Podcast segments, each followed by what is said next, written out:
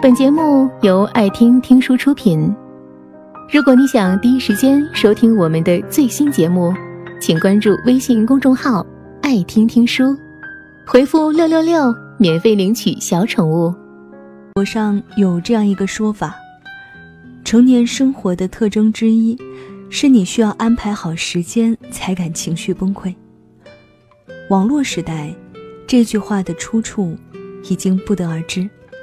但是仍旧可以看出来，情绪崩溃的时间在成年人的世界里变得十分可贵。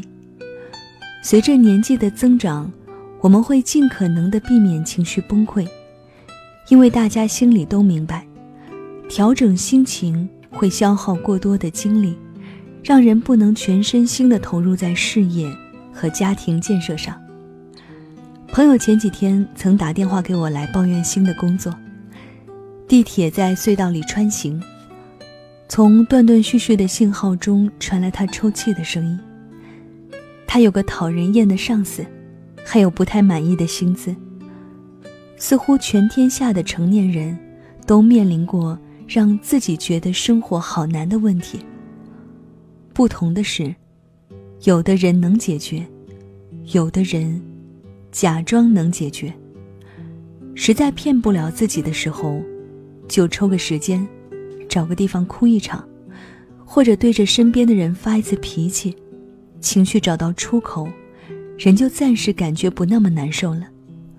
后来慢慢觉得，人越老，越看不出本来的年纪。直白来说，无论二十多、三十多，还是四十多的，乍一看，都像三十多的。差别就是三十出头和快四十了。无论你在这张脸上花了多少钱，最后都被折磨成一个样子。后来，终于在眼泪中明白，小时候哭是为了糖，长大了哭，是为了不那么苦。是，生活对成年人，真的格外苛刻一些。生活就像个暴力狂，动不动就对你大打出手，对你恶言相向，抗争不过的，只好学会忍耐。学不会假装笑对生活的成年人，可是会被大家笑话的哦。你得相信，生活不会让你变得更好。导演黄信尧在第四十五届金马奖上一举斩获五项大奖。影片中用悲凉压抑的黑色幽默，把底层社会的小人物刻画得入木三分。生活中，大家都会遇到各不相同的困难，唯一的共同点，大概是他们都不曾得到任何人的帮助。人生就是这样，落土八分命。台词之中多少带着点儿认命的意思。大家都被生活压迫得喘不过气来，但仍然双膝跪地前行。片子荒谬又悲凉，故事却是导演十几年来的真实见闻。第四十二届日专大奖上，电影《百元之恋》也获得最高大奖。不是什么让人热血沸腾的片子，也不是揭露阴暗的片子。说来奇怪。影片也只是把大家毫无指望的一生演出来了而已。三十二岁的一子一事无成，从家里搬出来之后，依然不会成为努力工作的人，还是个安于现状的废柴。和喜欢的人谈一场恋爱，最后也逃不过男方的劈腿。勤奋的练习拳击，在比赛中放出绝招也没能赢。故事真的是很丧的故事，没有激动人心的反转，麻雀永远是麻雀，变不了凤凰。是一部完完全全讲失败的片子，但在豆瓣评分有八点三分。大概是因为这是我们大多数人的样子吧。成年人的生活中，没有惊喜。坐在工位上，看着头顶的天花板。忽然有了一眼望到头的恐惧。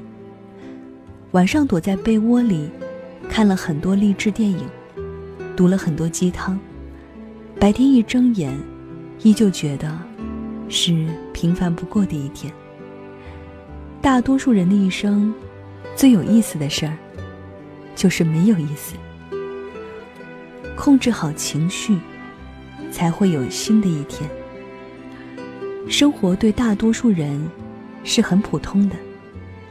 以前漫山遍野找蒲公英的小孩，现在路过花店，可能也不会多看一眼。盼着邻居家无花果成熟的少年，平时一口水果也不想吃。放学不回家，背着书包满院跑的学生们，也都成了下班就只想瘫倒在床上的大人。有的时候，我们带着这些丧气，只想躲起来哭一场，也许还会对亲近的人发脾气。谁能想到，长成大人的我们，面对负面的情绪，毫无招架之力？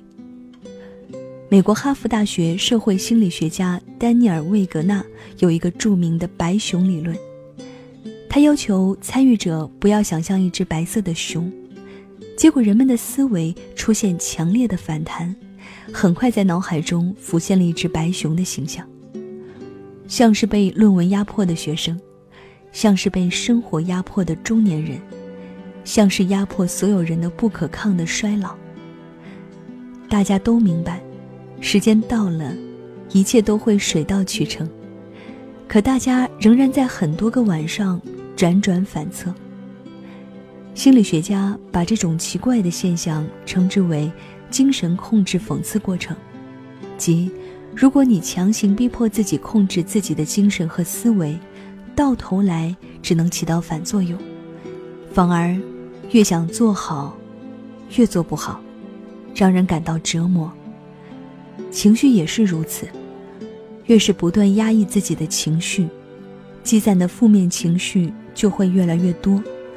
越不想发脾气，最后发的脾气可能越大。所以，我们应该正确的看待情绪，不能试图回避，让情绪找不到出口。要承认，它是自己的一个部分，不能过多的排斥，采取合适的方法。充分认可情绪。在学会接受情绪之前，我们都是把自己叠得整整齐齐的人。后来学会倾诉，找到出口，大家才逐渐变得舒展起来。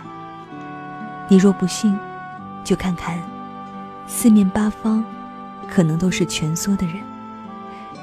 但是没关系，卡罗琳·帕克斯特在《星星上的人》中说过。人生值得欣慰之处，便是每一天都有结束的时候，今天也不例外。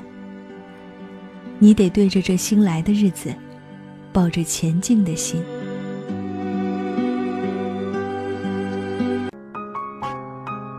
本节目到此就结束了，感谢各位的收听和陪伴。更多精彩内容，请关注微信公众号“爱听听书”。回复六六六，免费领取小宠物，也欢迎你收听今晚的其他栏目。我们明晚见，晚安。